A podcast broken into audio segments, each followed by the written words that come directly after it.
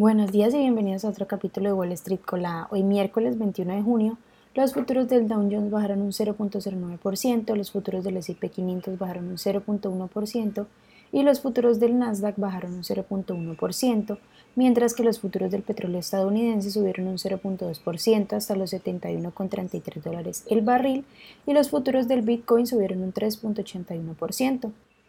En el calendario económico de hoy a las diez de la mañana, Jerome Powell va a presentar un discurso ante el Comité de Servicios Financieros de la Cámara de Representantes.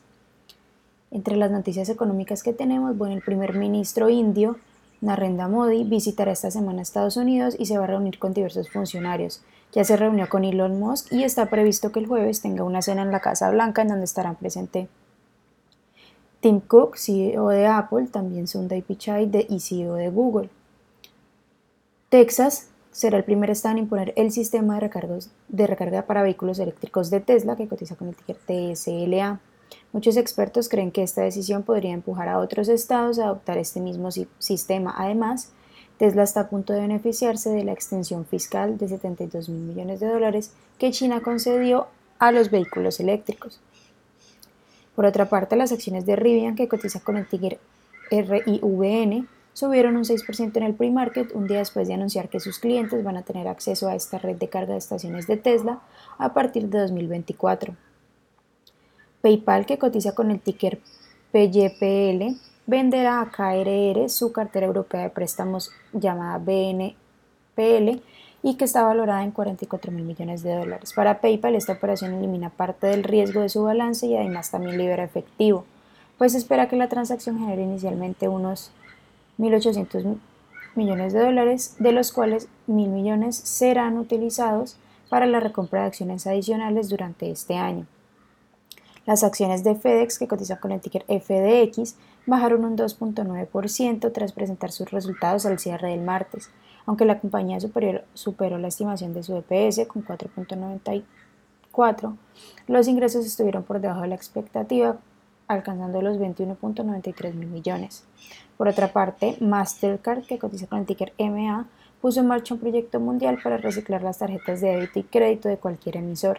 Este proyecto piloto durará seis meses y se, lleva, se llevará a cabo en colaboración junto a H S B C. Las acciones que tenemos hoy con predicción bullish son Advanced Health, que cotiza con el ticker A H I y ha subido más de un ciento veintidós por ciento. También Lumira D X, que cotiza con el ticker L M D X y ha subido un treinta y cuatro por ciento.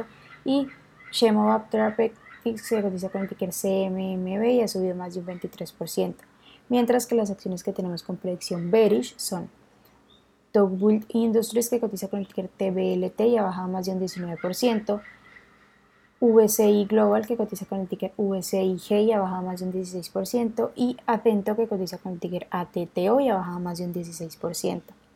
Esas son las noticias que tenemos para hoy. Antes de que abra el mercado, les recordamos que pueden encontrarnos en todas nuestras redes sociales como arroba Spanglish Trades y también visitar nuestra página web doble u doble u doble u punto spanglish trades punto com para que no se pierdan ninguna noticia en la actualización del mundo de la bolsa de valores en español.